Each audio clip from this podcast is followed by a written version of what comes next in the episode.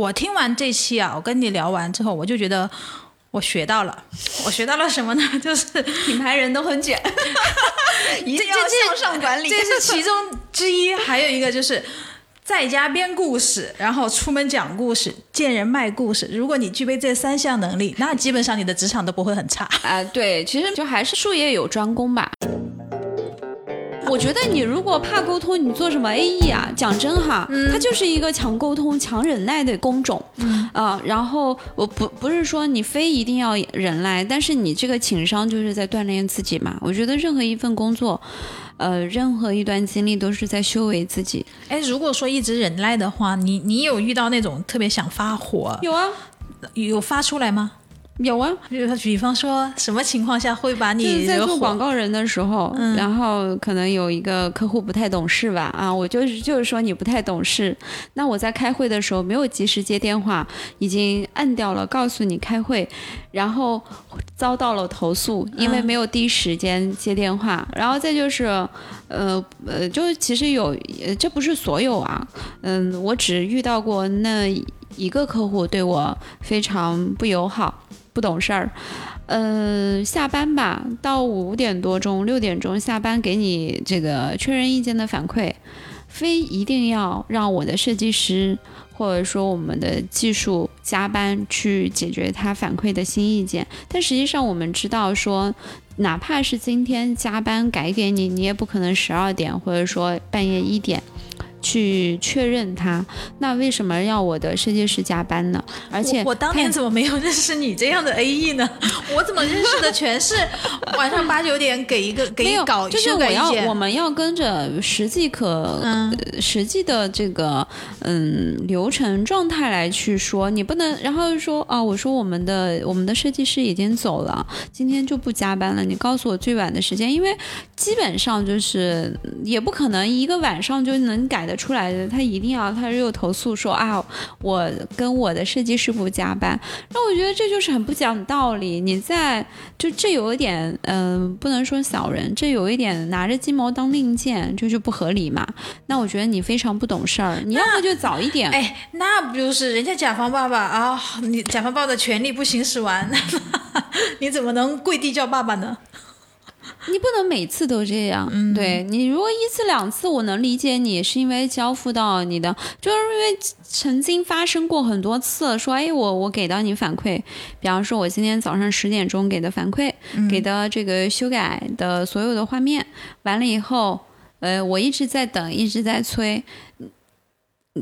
可能你你六点钟了，那我也跟你提前跟你讲过说啊六点钟我们可能今天不安排加班。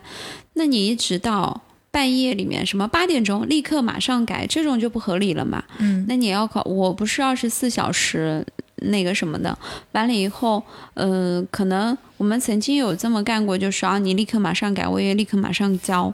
然后到，比方说十二点钟交给你，那我希望是，嗯，正常的是十一点钟能给到反馈，可能没有给反馈，可能要到第二天、第三天。那因为次数多了，我也会要维护我项目组的成员，嗯，就不能这么耗呀。啊，因为我跟你，然后你又不就六点钟说啊，我要修改意见，你们要加班，那你告诉我意见呀。嗯，对吧？就其实就是非常像那种什么只许州官放火，不许百姓点灯那种感觉。所以，嗯，所以这当然我只遇到过一个这样的客户啊。所以你就你说 A E 他权衡的是啥？他沟通能力是啥？就是你是必必备必备的这个技能。你在这个呃品牌公司也是人，只要在江湖中，你就要有沟通。嗯啊，你只要在社会上，你就要有沟通，所以它不算技能。嗯啊，你唯独要增长的就是你在撰写能力上或设计能力上，或者说在执行能力上的一个补充。嗯嗯，我的后来是因为我太了解客户了，然后嗯，我又能够去了解这个设计和嗯拍摄的这个诉求，所以后来我就转了嗯，因为也确实跟我们自己团队的这个文案啊和策划，因为我们的文案策划的执行是在北京，嗯，然后我们是在上海的分公司，所以会有一个很长链路的沟通问题。嗯，因为如果说是我们平面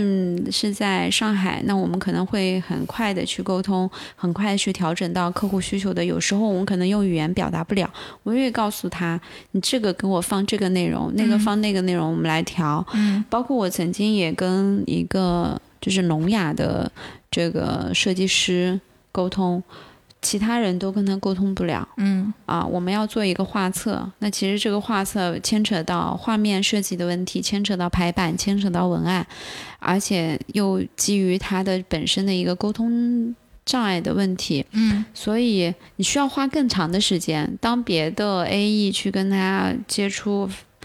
可能两三天都出不出来一张画面的时候，我就会发现这其实就是沟通的环节的问题。那我就会给他画，嗯。我要什么样的风格，我先找参考，嗯，然后这就是你的专业技能的辅助。是，对我找参考，客户要这个，我的参考是这样子的，然后排版，我就是第一个我要什么样的排版，就我大概画，我就是画框，其实我的画面感也不好，嗯。但是我就告诉他我要什么，画框框出来，然后这个地方放什么东西，然后我们大概磨合了三天，我们就出了一个成，呃，初稿给到客户，出了好几个方案，就还是满意的。嗯。啊、然后也是基于这样，后来就是加上我们跟北京那边沟通比较长链路，所以我就转了转了自己本部的这个上海，我说，呃，所有的嗯对客户的这个文案和策划都是我自己来做，就项目我们就在这个小圈子里面，除非要更全案的东西，嗯我在。嗯，战略上我可能没办法达到那个高度，我当时确实做不到。嗯啊，我说其他的我都可以自己完成。嗯，就相当于你后面主动承担了更多的工作。对你从文案策划到这个交付沟通，你都一、一条线嘛啊，然后呃这样其实也是自己的一个能力的完整性。嗯，嗯，然后再之后就是创业去了，你你就不觉得很累吗？那个当时 不累啊，你的精力够吗？你做我这些事情 你你就会你你你就会很很割裂呀。就是你首先你你要做文案的工作，你得想文案怎么写。这当然我们有文案其实也涉及到创意，有助理在做嘛，哦我只要帮他调就好了。嗯啊，我只要讲清楚我的需求就好了。那更多的是策划，嗯，一个案子出来，你的策划，你的包括我们有帮客户拍，就是银行拍 TVC，嗯我们就要前期预想好，呃，我要讲什么样的故事。那传统的这种银行类的 TVC 都是。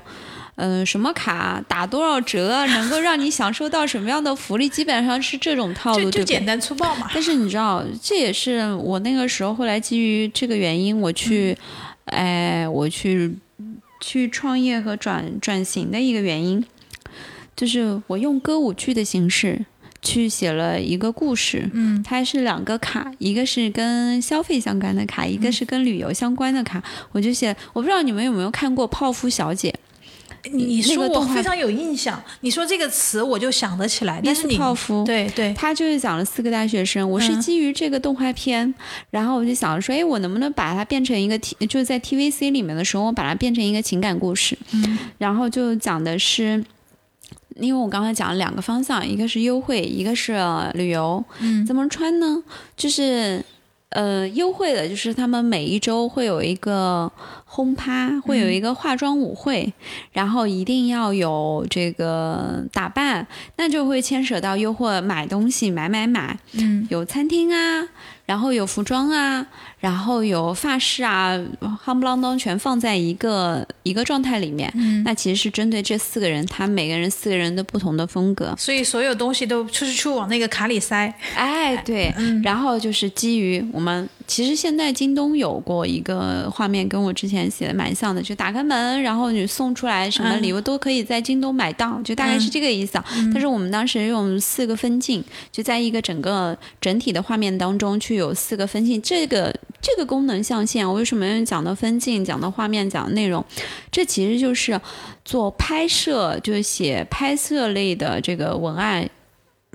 的名词叫脚本，对对吧？对，啊，然后我当时就写了这个，然后每一个分镜，然后你有主要的故事梗概，你有主要的故事框架、逻辑线，然后有人物的性格和特点、画面描述之外，就是牵扯到分镜。我第一个分镜镜头应该是怎么样的？你的导演和你的制片才会这么去拍，你的摄影才能这么拍，这就是在广告公司锻炼出来的专业技能。嗯啊，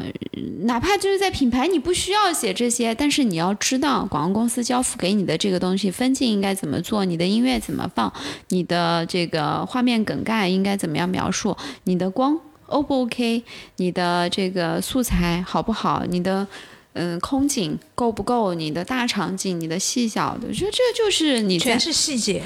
全是细节。嗯、你因为你在品牌最后你收的是交付的这个东西，你要知道找错，品牌就是一个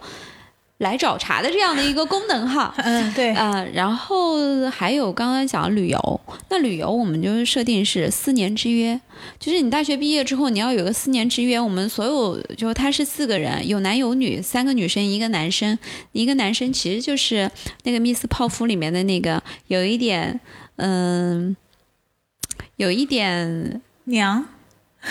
我还不想说娘呢，我想 说什么他可能是 gay 蜜之 之类的这种话。OK OK，然后他们就是每个人都会。啊、从不同的地方飞到，当时我忘记了是海岛还是哪里去讲旅游的这件事儿，嗯啊，就讲他的旅游优惠。那呃这其实也是个故事，但是当时我为了去考虑到这个两个卡都是同一家银行出的，嗯然后你要去穿，我想说用歌舞剧的形式去跳脱原来的这种买买买优惠去哪里干嘛的这种方法，我就想要更呃更新潮一点。因为当时我有看印印是印度尼西亚还是台湾，台湾的其实 TVC 都拍得很动情。嗯，对，非常擅长讲故事。非常讲讲故事和煽情，但是我又结合了商业的本质，然后又去讲故事，然后又把两个卡的那个属性穿在一起，它是有故事连续性的，嗯啊，就是这四个角色，它是都是在表达一个内容，只是一个是在固定的场景化里面，一个是我们要去到外边。那我们为什么要去到外面？是因为我们有一个四年之约，它有个核心的价值。嗯，听上去就很棒，有画面感。对，然后我们也表现形式歌舞剧，但是最终没有拍摄。嗯虽然创意非常好，没有拍摄的原因是因为就还太超前了。那呃 换到现在啊，现在就现在就可以可以，就不管是银行啊，还是这种金融机构啊，它可能介入度，因为用户的需求。放大了用户的需求，就是要新颖新潮的。但那个时候，我记得写那个东西的时候是二零一二年，嗯。啊，那那个时候，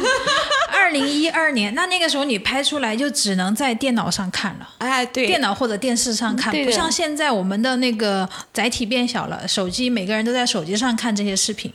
对，所以我就觉得，哎，就但是这个就是一个，嗯，一个一个锻炼。嗯你去写了这个故事和脚本，你知道你写了分镜，你去参与到了整个。后来我们还是拍了原来我们讲买买买优惠啊什么，拍了这些，你包括配音。包括配音，我们还嗯、帮一个银行拍了微电影，当时有一个 NFC 的支付功能，就是三星手机的那一款，嗯。链接了所有的商户的这个，你只要有这个手机，你去支付。那个时候是第一刚刚开始的移动支付，嗯。对我们去做的这样的一个内容，嗯。然后我们去做配音，然后我们的配音有普通话版本，有重庆话版本，呃，对。为什么会挑这种不同的那个因为你要在？不同的当地来去做哦方言，然后因为我们有好几个故事，就遇见是忘记了是遇见你真好还是遇见你什么什么，反正就是一个微电影去讲我们怎么去使用这个微信支付。第一个场景我记得没错的话是咖啡，嗯就是前面一个一男一女，然后排队买咖啡，日常要去那个咖啡店去相遇，然后相遇呢，嗯，那个那个男生可能就是没带卡还是还是钱不够，嗯然后那女生就 NFC 帮他支付了，很帅气，有一个反转。对，有一个反转，然后他们就认识了，嗯然后就是很高兴遇见你啊什么的，类似于高兴遇见你，具体。嗯、不太记得了。然后还有就是我们嗯、去买东西，去商户里面买衣服还是买什么，然后也是嗯、一个先生帮一个女士，嗯就但不是偶遇，他是固定化的情侣或者是夫妻对对对去买，然后还有我不太记得，就是还有就是我们啊、好像是闺蜜去逛街，然后其中有个闺蜜说啊。不需要我们去，因为那个时候还没有，就是科技没有那么发达，互联网没那么发达，我们还没有使用这种大众点评、小红书这种来去做标记和索引类型的这个呃工具的时候，生活工具的时候，可能就是会在看一些广告啊，会看一些呃这个在 QQ 或者说微博上看一些信息，然后我们再特定去找那家店去买，或者特定去那个地方对一整条街逛街。但是就因为有了 NFC 的这个支付功能，它链接了周边的商户，但凡这个商户打通了，你能知道很精确的看看到这个商户的折扣和他当季的一些新的品，然后是通过，当然它是一个。apps，嗯、然后是嵌在了这家银行，我不能说这个银行是谁啊，嗯。就嵌在了这个银行的那个呃 apps 里面，然后它有具备这个 NFC 的商户的功能，可能就是我们周边的多少公里能看到。就是所理解的特约商户，哎，对，是的，对对对，特约商户。嗯，然后这是一个，嗯、还有一个是，哎，我现在听起来啊，嗯这个其实就跟现在的一个我们出去买东西消费、日常消费的场景是相反的。现在是大家都刷手机，如果有个人拿钱包、拿现金出来，哎，觉得这个人还很帅气呢，因为好久没有看到钱了。砸过去。是吧？嗯，就是你你你就是全部变成了那种数字货币之后，你其实花钱你是没什么感觉的，对的，你比较有动感。我其实还蛮对，不知不觉就花了很多钱。嗯但是你如果数钞票，数个二三十张出来，你花花还蛮心疼的 太。帅气啊！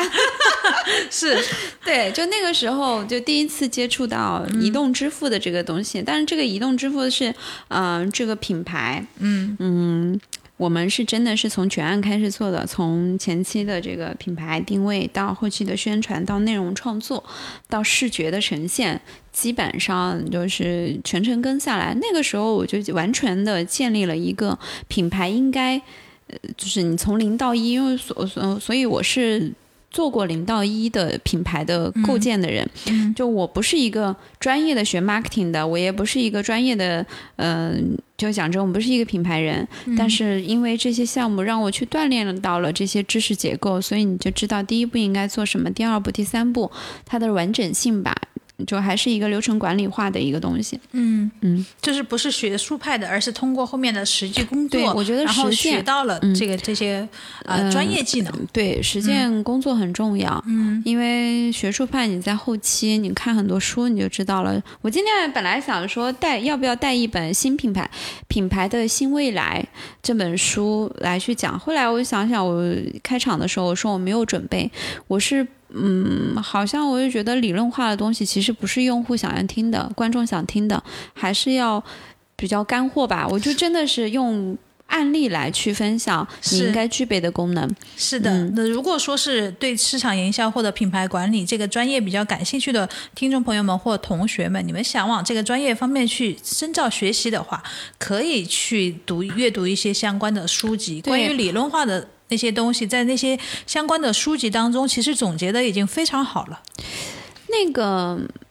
麦肯锡的，就是你要做品牌咨询，或者说你要去做这个品牌管理，像麦肯锡的，就包括策划、创意策略，就是麦肯锡的那本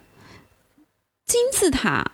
原理啊，嗯、呃、可以去看一看。还有就是学会提问，我忘记了是谁写的一本书，学会提问，你也要去多看一看。然后再就是品嗯品牌的新未来，然后还有，如果你要做产品经理的话，《创新者的窘境》我觉得也不失为一个呃好的书。反正就是就这些吧。除了这些工具类型的书之外，嗯、还是要让自己的。其实早前我也讲过，你做一个品牌营销人应该具备什么？嗯。知识结构就是你还是要多看书，我觉得在书里面你们能看到很多东西，包括我所有的创意都来自于我日常生活当中看到的街景，就你要有一双善于发现的眼睛，来自我学的、看的书、看的电影、听的音乐，或者说我看的呃美术展等等诸如此类，就你要很全面，就你要做创意、做策略、做品牌人，做到一定高度，你的知识结构就要打开。嗯，然后这只是理论象限的知识结构，然后落地层面其实就是你如果从一个品牌的策划再转型到市场的负责人，嗯，你就要很数据标签化了。你要知道你这个，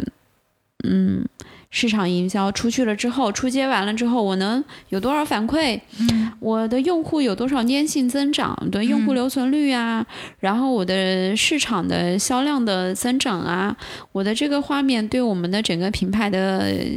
结构影响啊，这些都是你后期都要自己去考量的。嗯啊，对，这是在不不断的这个项目积累当中，自己去做的总结。就是从一些实际性的工作，就要转转向为去看一些数据化的数据分析的嗯，所以就你要就现在不是好多人说要学会数据分析嘛？嗯我我认为是我以前认为做文案做 marketing 它是不需要，它只是动动脑子写写东西，然后卖得好就可以了呀。对文文字上线，这其实就是在广告公司很基础的一个呃概念型的逻辑。嗯，但是其实你要在转型，你要转到品牌，你要非常清楚的，其实数学是一个好东西。嗯，对我后来就是啊，就是一直在说，不是不会写嗯 Excel 表格的人，不会用数字化那个图表的人，不是一个好。市场人就是这样的，就是就就后来就是不断的鞭策和磨练自己去学数学，那就是说数学学不好的人就不适合做一个好的文案，对，我觉得应该是这么讲。是吧？对你到后期，因为你一定要，你如果一直在写的话，你到后期你就只能做创意了。对呀、因为我但我觉得创意是一个青春饭。你说你的意思是创意会枯竭吗？随着人年龄的增长，会，你如果不断的，你要不断的去尝试新的东西，你如果放弃了自己对新鲜事物的探测，嗯，了解，你就会遇到这样的问题。嗯，那可能，但是我觉得绝大部分的情况是人还没老，创意已经先枯竭了呢，对，所以 就被用的太厉害了，有没有这种可能？会啊，你像，呃，我就会，我现在有时候我写东西，我就很，我会有就是拖拉的现象。你会不会？因为你写过很多东西，我就是一直就是很好奇，就你写过的东西，因为你其实心里都还会记得。虽然说完整的句子你可能不记得，但你会不会写的越多，也就是说你就会想追求写一些新的东西。就对只要但凡你写过的，你就不会再用。呃，差不多吧，哦嗯、就会这样，嗯、所以你就要不停的去学习。我觉得那那和画绘画还不一样的。你看我画家，从达芬奇开始，我就可以一直画鸡蛋，画成百上千上万个鸡蛋。对，它就在 然后那儿，我就告诉你，每一个鸡蛋都不一样。它就在那儿。你就那，你你怎么说呢？这个画是这样子的，嗯比方说抽象画，就是你要把你脑子里面的东西，可能就还会有一些想象力，嗯呃然后静物的具象化的东西，它就是你看到这个景，我就画这个景就好了，我就大不了我就景里面就也概括一些抽象的画面感。文案它不是，你今天用这个，就像我其实我每个月写的那个东西，我就会咬文嚼字，我会已经到极致化的那个状态。嗯，就哎，这曾经有一个朋友说你的你的文字很像方文山，嗯就是看似华丽，但实际上都是一个表达。我就告诉我，因为我的核心诉求只有一个，嗯，啊、就是花，就是要华丽。不是我说的是花，跟花相关宋词的题材。然后我今天看到的这个风景是什么样子的，我就用这些华丽的词藻组合，然后再就是我想要表达的是积极向上的这种自然美好的东西，而不是说我今天要写一段感受，或者说我要做一段思想的陈案，呃，就是结论性的东西，那可能你会每天看到不一样的东西。但其实人就是这样子的，你你四平八稳，就是能看到。永远都是那个状态嘛。是，天天都是啊，云淡风轻。天今天天气好，明天天气下雨、小雨、暴雨。对，就是 这这就是没有描述嘛，对吧？那我们可能是在在雨中漫步，也是一种情境。嗯啊，在这个狂风暴雨中，我们去喝一场酒，这也是一种场景化。啊，那感觉就是激情澎湃呢？啊，对吗？什么样的人才值得你在狂风暴雨的时候赶出去跟他喝场酒？对，像那天我我在新华路上看到了，就是呃梧桐树，秋天的风。结果那天其实因为台风来临之前，它的风，然后有一些微雨，然后我就拍了一张呃。似黄非黄，然后又呃又浓绿的那个街景的照片，我写的叫梧桐影落。那其实你你你你在这个文案当中你是能看到画面的，然后再配上那个图啊，就能感受到，嗯嗯，深秋来了，然后台风要来了，然后台风过境，昨天我拍了一张图，就是我去找那个。就是熊爪咖啡，嗯，然后我拍了一张，然后我也是用昏黄的照片。我本来想发朋友圈，我没发，就台风过境的那种感觉。就是台风天，这只熊还好吗？可能我的这个感觉是不是太肤浅了？那只熊，呃，那只熊不太好，因为没有人去买咖啡。他们写的是周四，呃，周四半价，嗯，然后他不停的在在里面向我招手，可是我还是没有买它。因为它不能让我坐下来聊天儿，嗯，对，然后但是我我有去另外一家咖啡馆，我就拍了一张向日葵，嗯啊，那就很，就是有秋风浮动的感觉啊。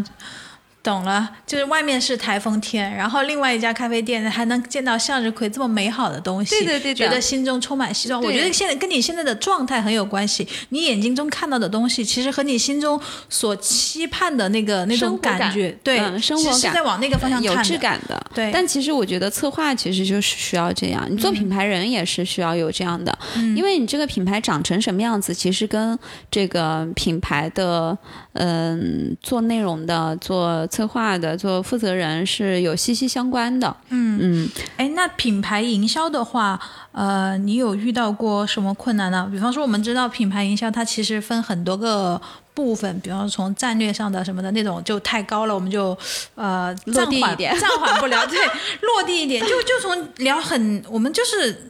但凡每一个人做品牌营销的人都会遇到的事情，就是 campaign。对产品定义，对 campaign 的预算吧。对啊，好啊，可以啊，你你想分享哪部分都行。我本来想跟你聊产品，你跟我聊预算，我更开心。呃，产品是这样，那我咱们先会先讲产品吧，可能就是嗯。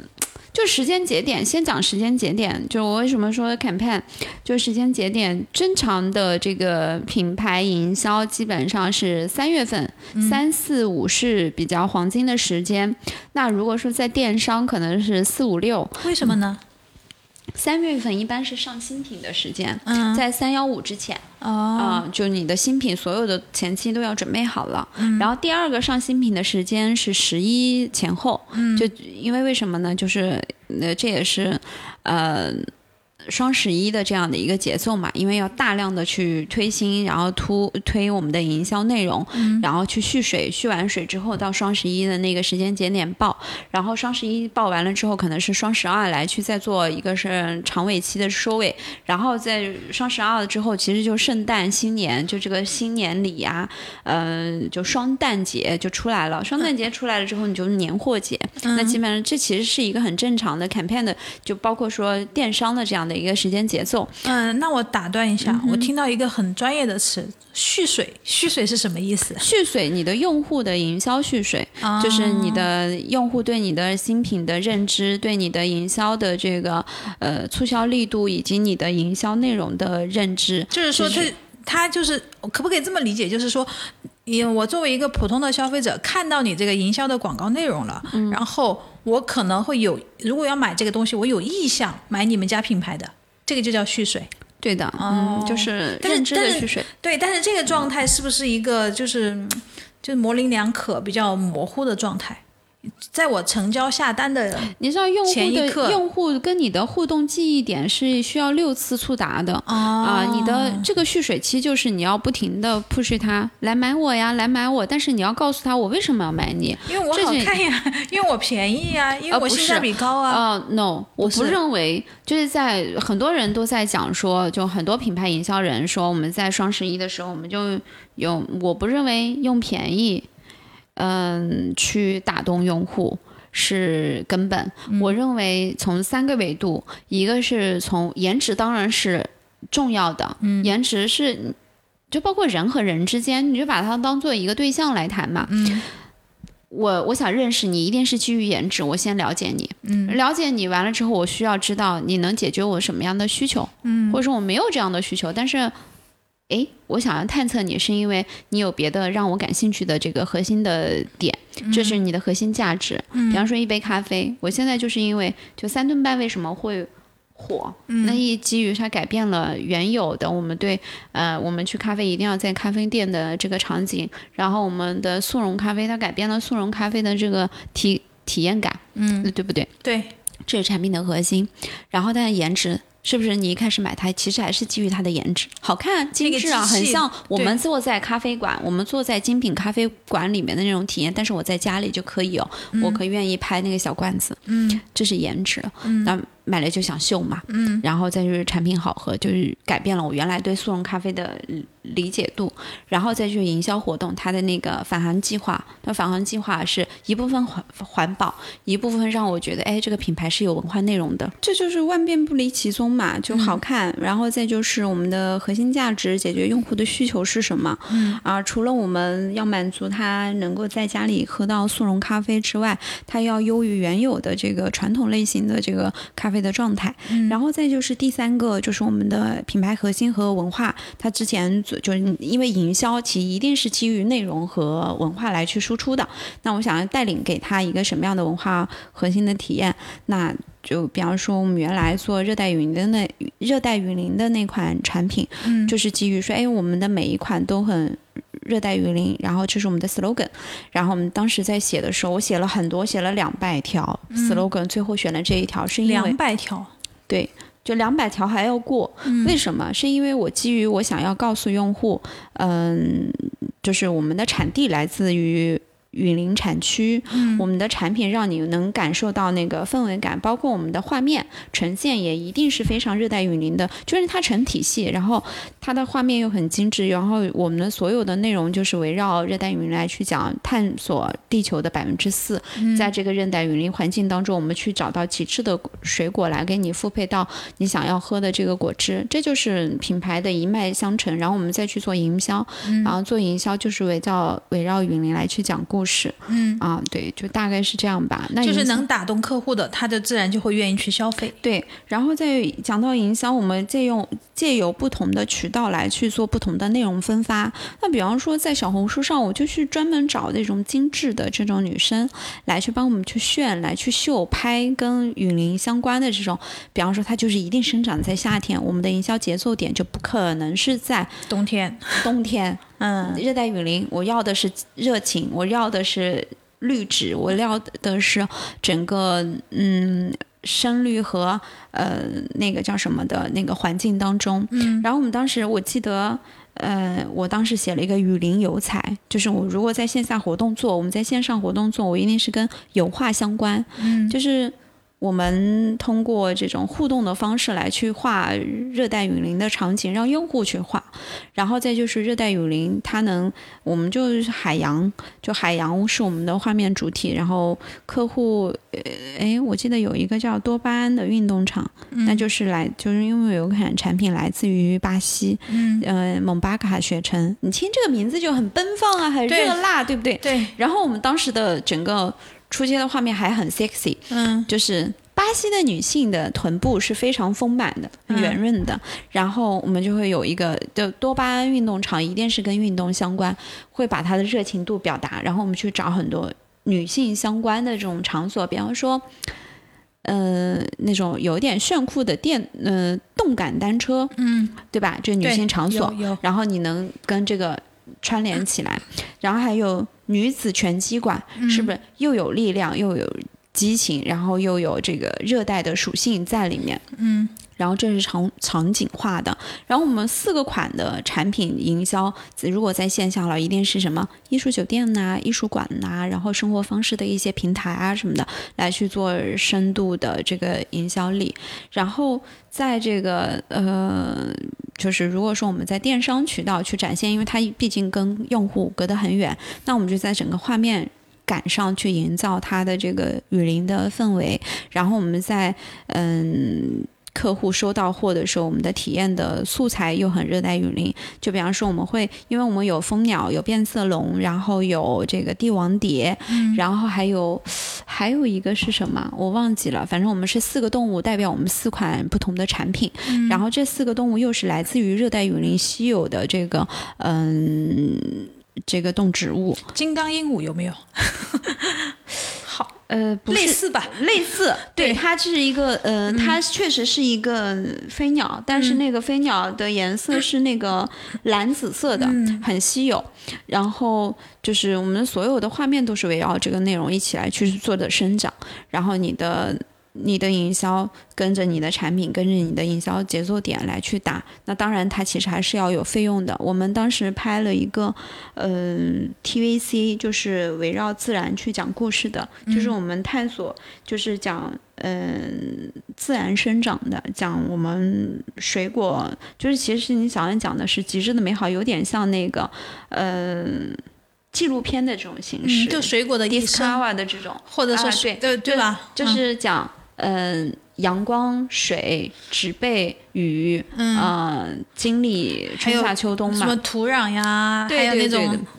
对我们有小昆虫啊，哎，对，就是那个画面感都是围绕一脉相承的。嗯，然后这其实就是品牌人你需要去想清楚，呃，你的内容和你的营销节奏，包括促销。我又不是，我不是说，嗯，所有的东西都促促销，我一定是基于我先打造一一款爆品。就是我比方说那个蒙巴卡雪城，那一定是基于哎我们在呃运动场景下。那可能它会有多少力度的折扣啊什么的，然后在电商上，它可能是撬动我用户了解我四款产品的。就假设啊，因为我们当时没有做，因为我们当时只聚焦在线下的一些生活馆和一些生活方式的媒体上来去做用户共联。嗯，那我们当时想，呃，我当时想的这个线上的联动一定是，呃，用雪橙这个东西，因为它的接受度更高，嗯，它是维 C 高，然后它又是运动场景会比较多。呃，包括运动场景的使用频率会比较高，所以我们要用这一个单品来去撬动，诶，我们其他的四个品的营销，然后我们有去做，诶，嗯，那个就是有一家咖啡馆，他做了一个组合套餐，五十八块钱，他送一个绿色的那个手提袋，嗯，然后我们也做那种有点镭射风格的这种手提袋，让你会愿意。再加上四个产品又很热带雨林，让你很有夏天的仪式感。对我觉得仪式感，对我刚刚想讲文化其实就是一种仪式感。嗯嗯，你怎么去营造这个仪式感，然后再结合你的促销？那比方说我四口，呃，一条四组，我怎么样去？打折，那这个打折打的要非常精妙，那是在一个时间周期里面的。对，因为打折，我们嗯，传统的消费者一一般看见商场的打折产品啊，就要么就是就觉得它是在促销，要么就是如果一旦习惯了打折价，就会觉得正价购买它是不是就不太划算？就我就是担心打折如如果有时候会产生这种，我我曾经遇到过品牌，就是我我曾经操盘过一个品牌，就是因为我们当时在这个营销策略上的一些呃一些状态啊，我先不说他是谁，嗯。嗯，然后它也是一个女性品牌，然后我们其实嗯做的是二十五岁到三十五岁之间的，然后我们也是做了一个场景化的一个品牌，呃，它是非常具备时间效应的，就是你一定要在这个具体的这个时间点才能去买这个产品，嗯，但是我们嗯为了去获得更大的用户增量，然后去做了一件事情打折，嗯，那以至于导致后来我们再去做用户留存的时候，发现一个问题，嗯，用户只会在你的新品上市，我绝对不买，嗯啊，然后我知道，就用户已经找到规律了。你一个月以后你一定会打折，而且我们的上新频率非常高。嗯嗯，然后再就是他会知道你在哪些渠道上卖的便宜，嗯他就是在这些渠道，那其实对你的。品牌溢价值是会有损伤的，你嗯永远不停的在出新，你靠出新打折来去吸引你的用户，而不是通过呃你的文化来吸引你的用户。嗯，所以我我是非常不建议说你要做这个打折类型的品牌，嗯你一定要有自己的故事，你要有自己的场景生态，你要有自己的具象化的核心的嗯解决问题的价值。嗯，就是要把你的产品的故事讲好。嗯，对，像我们之前那个果汁早晨好，就是早八点的好维 C，嗯，你是不是很具象？我早上八点一定要喝它，为什么？补充维 C，就很就这是一句 slogan。不，这个这句 slogan 背后有科学依据支撑吗？为什么早上八点还能要补充维 C？呃，不，没有，它它其实是一个场景化的引入。啊，它其实有一个暗示性质的那种。我我我当时为什么叫它早晨好？就早晨好是橙子的橙，嗯，那你就在想哦，嗯，这就是文案的玄学在里面。啊我我想要去具备引导性啊、我希望它代替牛奶，或者说成为牛奶的一部分。嗯你可以选择牛奶，也可以选择橙汁，也可以。其实有很多人有这样的生活习惯，喝橙汁配面包。嗯只是我要加深你的这个使用场景的这个记忆度。嗯啊。那其实就是说，你是想用，其实这个点我觉得很好，用橙汁替代牛奶。但是你为什么没有想，就是会，你干不就也不要替代牛奶了，要不就给牛奶一点活路，就是橙汁配牛奶搭配牛奶。不是说 替代啊，我们当时想的是你有多一个选择，嗯应该是这么讲，不能说是我要替代它，嗯而是我们在牛奶、豆浆之外，我们有另外一种选择，所以我们就早晨好早八点的好维 C，就。就好维 C 是因为想要证明我们是好的，然后真正其实说，呃，水果也好，果汁也好，然后再就是因为好多人都会去吃维 C 片嘛，嗯，啊，我们想要打一个概念就是天然维 C 嘛，我觉得维 C 这个保健品或者这种补充剂或者这个这个名词，其实就是最早被我们中国消费者接受的，就是健康，对一个关于一个健康相关的一个东西。对，所以这就是不需要花更多的嗯时间去做市场教育啊，或者这些的。对，所以你就很容易记嘛，而且他一嗯下子早八点、就一下子记住我早上八点早晨我可能就要喝，这其实是一个嗯、场景化的影响，嗯，就你每天要记得早上有一杯这样的橙汁补充维 C，反正不管是橙汁还是牛奶，都是我小时候看电影 或者看港剧，我会发现一个煎蛋配个牛奶或者配橙汁都好洋气哦，他们的生活过对的。对对，所以这就是生活方式的引导，然后在内容当中你要怎么样去表现，嗯。啊，今天我们还在讲说过，嗯、用用气泡水，呃，用气泡水不停的在做那个，呃，做做不同的果汁然后。他问，哎，你弄气泡水能做啥？我说做的可多了，柠檬水、气泡柠檬水、气泡咖啡，然后气泡，嗯，那个果汁，就是，然后还有什么？气泡的什么什么，就咸柠七啊这种，我说可以做的很多，就一款气泡水，你能去延展很多方方面面吧。嗯嗯，好，嗯。你刚才已经讲完了吗？预算？呃，预算没讲呢，刚刚又不是讲产品和营营营销嘛？预算这个东西其实是根据每个公司的情况来的。对，预算我们先那个这这一部分先咔。那关于产品，其实我还有一个问题，嗯你说因为一讲到产品就想到供应链。嗯，对你如果如何去管管理好你的供应链？这个供应链其实是跟产品经理相关的，和品牌人没有太大关系。哦品牌人只要去负责沟通就好了。你如果只是一个专员或者说一个基础类型的主管的话，其实没有那么大的对接的。我只要负责到我在上营销活动的时候，销售有货卖，啊，供应链能储备，嗯，匹配到销售，匹配到我们的营销预算以及我们的营销的这个呃销售结果论就好了。其就是实跟他专业的营销其实是不管供应链这一块儿的。肯定不管啊呃我当然管过哈，就是肯定不管。嗯，只是就是，所以我就觉得在这里面，嗯，就呃，如果有有需要了解的，可以下一个话题再聊嘛。对，以后我们再聊，专门来一期讲这个 啊，对如何跟供应链打交道。啊，对，所以这个供应链打交道，无非是工厂，嗯、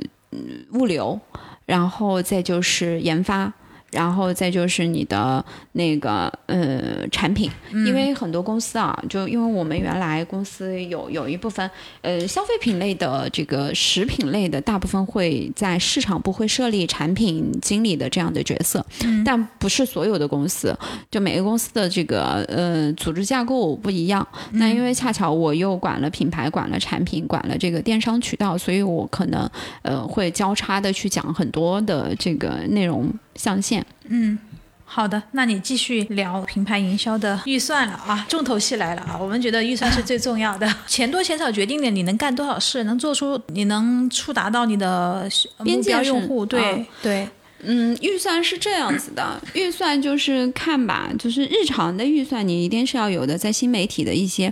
跟用户的联动是要日常有需要的，嗯，每个公司真的都不一样。然后有些是成千上万，呃呃，成千上亿的这种预算，那它其实就是为了跑一次 campaign，跑一次这个数据，然后拉动更大的这种销售额。因为你，呃，你想之前的那个去店，嗯，他付出了多少？他为了干嘛？他有他的目标，不是因为说我要卖这个产品，他的目标是我在。那个股市上去割韭菜，我我说的很直白，对吧？然后还有就是新品上市，你可能就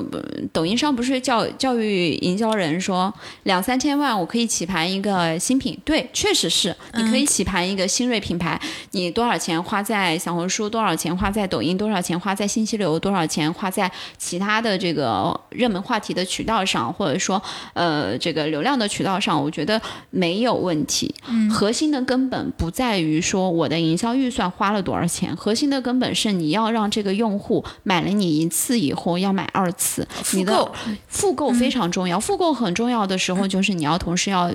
关联到你的产品，这个其实跟品牌人没有太大的关联。像其实，在工作这个嗯公众当中，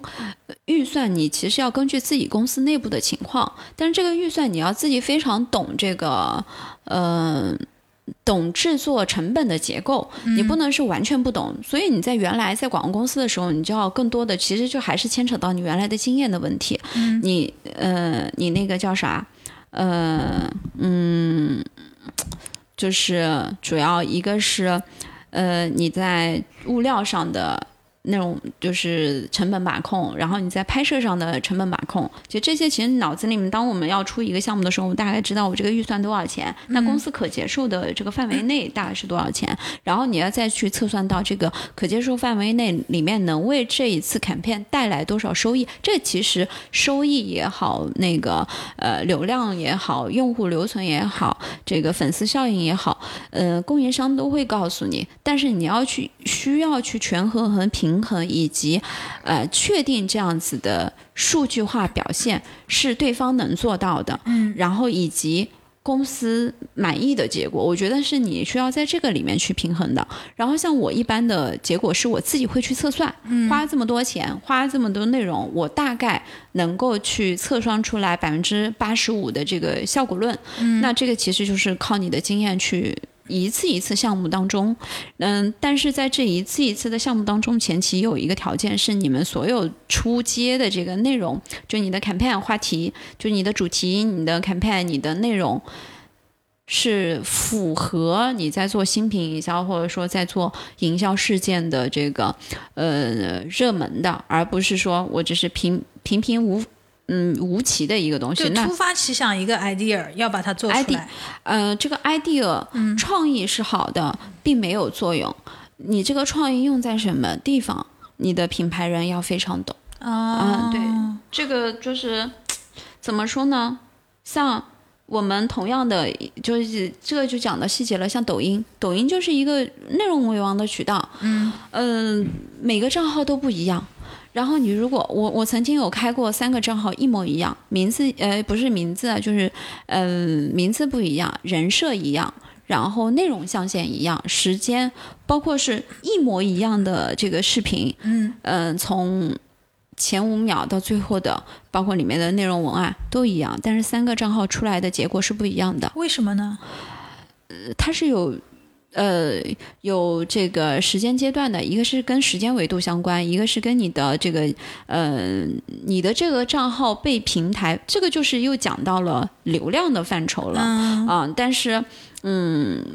品牌人大部分你没有走到营销端，你没有走到电商侧，其实还蛮难接触到这一块的啊。然后就是时间、数据、粉丝，因为他的粉丝。粉丝数不一样，而且你的这个粉丝的这个人设标签也不一样，然后再就是你的发布的这个时间动态以及你所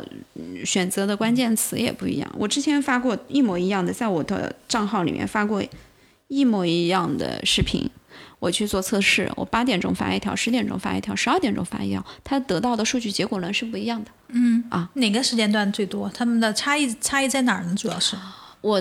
我得到的结果差异最大的是是在十点的钟的那个，就嗯破破几千吧。然后我的账号日常会发一些，哎，就随便乱七八糟发的，就是比方说化妆的，就女人涂口红分几步，我做过一个这样的内容。然后就是三十岁我要像也要像一个神经病。嗯，你的这些标题取的都蛮蛮好的，蛮吸引人的。啊，然后再就是我还会去，但是我很懒啊，因为我不是专业。去运营我自己，我是想做测试数据的。嗯，然后，嗯，还有就是啊，夏天出行，就是就拍了一段在路边的，这个就没有人看，嗯，因为你没有吸引力，你没有内容。包括说我三十岁也要变神经病，谁要看你变神经病？你要有一个很极致的矛盾和冲突嘛，这就讲的内容了。就文案其实最后你万变不离其中，你要做很爆炸的内容，就是你要脑洞够大，嗯啊，然后。你要并且能够执行下去啊，就你要有，如果你能够具备编导的能力最好了。然后，呃，这个学习就带选题，包括新媒体。新媒体运营是什么？你要懂得做选题的运营，除了文案本身，还有视觉，还有你的标题，就是你要学会做标题党。你不会做标题党，你怎么靠一开始的前五秒来吸吸引人家嘛？然后我后来发了一条。嗯，我发了一条就是滑板的，嗯，就是热门话题，嗯，我就贴标签，嗯，滑板少年，滑板什么什么什么，然后路冲怎么怎么样，呃，户外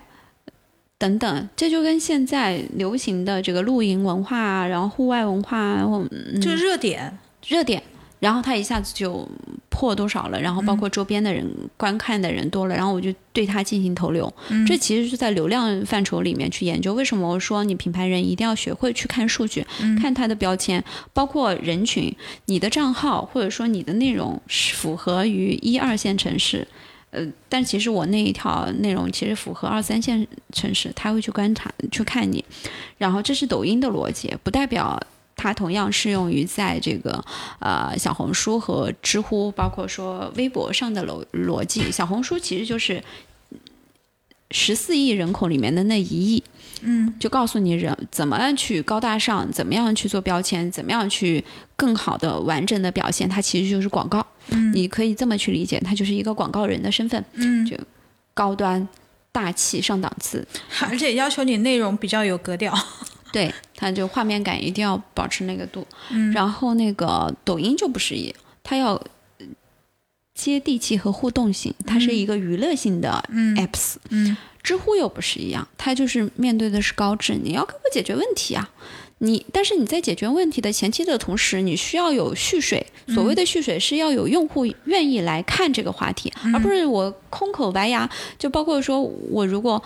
不是粉丝说提出来怎么从广告人转到这个品牌人，那就没有人想听你讲话嘛？一样的道理，对不对？就知乎要先去多回答问题，对对对，对吧？啊，但是它的知识结构要非常强大，是，嗯，就更专业一些。对，那但是我们那个，我们那个，嗯，同样 YT 扩音器。职场系列的音频节目都是请的专业的各行各业的非常专业的人来聊呢，只不过为什么大家可能一开始觉得说，哎，某些话题好像聊的不是很专业，是因为你们没有跟我们互动，多互动，多参与，多提问，多留言，我们就会越聊越深。你要让嘉宾有存在感嘛？是的，像我这么爱聊的不多了。争取吧，争取我们我们先抓住花婆婆，然后呃现在已经抓住了啊，然后就是再把其他嘉宾也拿来聊，然后有可能花婆婆和其他嘉宾也聊一聊，对吧？对就互相之间就那学习进步了，那大家的共同进步的话题还挺多，是主要就是为了带动一股社会正能量。嗯，对的，然后多聊聊女性职场，我们后期会有很多关于女性职场的内容，就是如果大家对这些感兴趣，也可以给我们留言。其实今天我觉得，哎，聊的差不多了，聊得很深了，就是从如何从广告到营销，你还有什么就是想跟我们听众朋友分享的吗？还是说你想留到下回听，下回分享？嗯。今天其实是从从一个就是呃职场的蜕变吧，来去讲了一个品牌人。嗯你如果是一个职那个品牌小白，怎么去从广告公司转型？就其实讲真哈，广告公司蛮难转的。嗯，一个是广告公司原嗯，我不知道现在的广告公司，至少我在的时候，它的嗯这个。内卷的情况相对比较低一些，它就是 case by case，我做完这个项目就结束了，啊，做的好不好，反正客户买单了，因为他还是就是。团队意识或者说，呃，个人主义的这个状态比较，呃，成就感还比较多一些。但是在品牌，一个是你要专业能力够强，这样你能获得的就是你要学会去冲，就是这个其实讲到人的本质的问题。你要就你的专业能力够强，你能接触的项目就更多，因为它这个大部分就需要你自己主动能动性的一个问题。还有第二个就是品牌公司不可避免的是内卷，非常严重。这个我作为一个品牌人，我也也得去讲的，就是你要做好完全的准备啊，呃，不管是委屈也好，吃亏也好，你都要学会。就因为干过，如果干过 A E 的话，其实无所谓嘛。A E 的话，就该忍的气都忍过了，但不是，他这个不一样。嗯呃，我觉得是要要情商吧。啊，这个情商不是面对客户和同事之间，而是所有的都在一个内部环节里面，就是所谓的向上管理。啊，就是嗯，职场里面一定要学会向上管理。哎，你看花婆婆就是有情商的说，哎，这个不是不是那个的呃，忍气吞声习惯了，做数据包习惯了，而是说我学会了向上管理哦。我就是那个低情商的那个人，我一个反面素材，我非常愿意当绿叶，真的。没有，不是，就向上，就是因为。嗯，你你如果跟评级嘛，其实你们还是存在一个竞争关系啊。像我们之前有一个呃做做拓展的问我，我说你一定要学会向上管理，呃呃，这就是针对每一个人单一的人，不是说教你坏，而是说向上管理你可能获得的信任度、资源度。认可度包括说授权益、授权度会更多，那自然而然你在评级、在配合你做工作的时候，你会方便很多。嗯啊，就这就是你在职场上或者说品牌公司要锻炼的这个能力。嗯，其实，在任何公司都需要啊，不是一嗯，就是你的情绪化就。但是现在的零零后或者说九五后还是蛮个性化的，其实你们还是蛮好的，是因为获得了。很多信息化的东西，包括整个市场的，或者说整个嗯经济发展的一个推动吧，其实对你们还是蛮友好的。像我们那个时候。呃，所谓的向上管理就是师傅说什么，或者说你老板说什么就是什么啊。我是受过这样的。那你确定这个叫向上管理？嗯，老板说什么就是什么。对，这个就不是。所以我说他们会更好。所以就是你的向上管理，你一定要学会怎么样去跟上级沟通嘛。因为其实你再去看你的上一级，其实他也有上一级，他也要学会跟老板沟通，学会再跟再大的老板沟通。你只有有了这样子的格局，那你的。上一级才会授权你，才会给你更大格局的事情来去操盘。那你操盘完了之后，你以后也可以站在他的思维高度来去体验，在其位谋其职啊。我我觉得这句话是很对的。嗯嗯，我以前不知道，我以前没做管理者的时候，呃，是一个小兵的时候，我觉得啊，就老板说这些事情。指哪打哪，就是一个好的小兵了。也那不能这样，你要有思考，你要学会帮他解决问题。像我一般的对我的老板就是，嗯，他给我一个任务，他可能就告诉我，哎，我就提到一嘴，我可能会给他 A、B、C 三个选项，就 A 我可以做到什么，B 可以做到什么，C 可以做到什么。但是基于这 A、B、C，我觉得我们应该去选择什么。其实你会具备一个引导力，就老板的引导力。但他会觉得，哎，说你你是有输出的，不是说我让你干，那我那你不就是我的一个手吗？天哪，我觉得花婆婆前面说的对，你们品牌公司太卷了。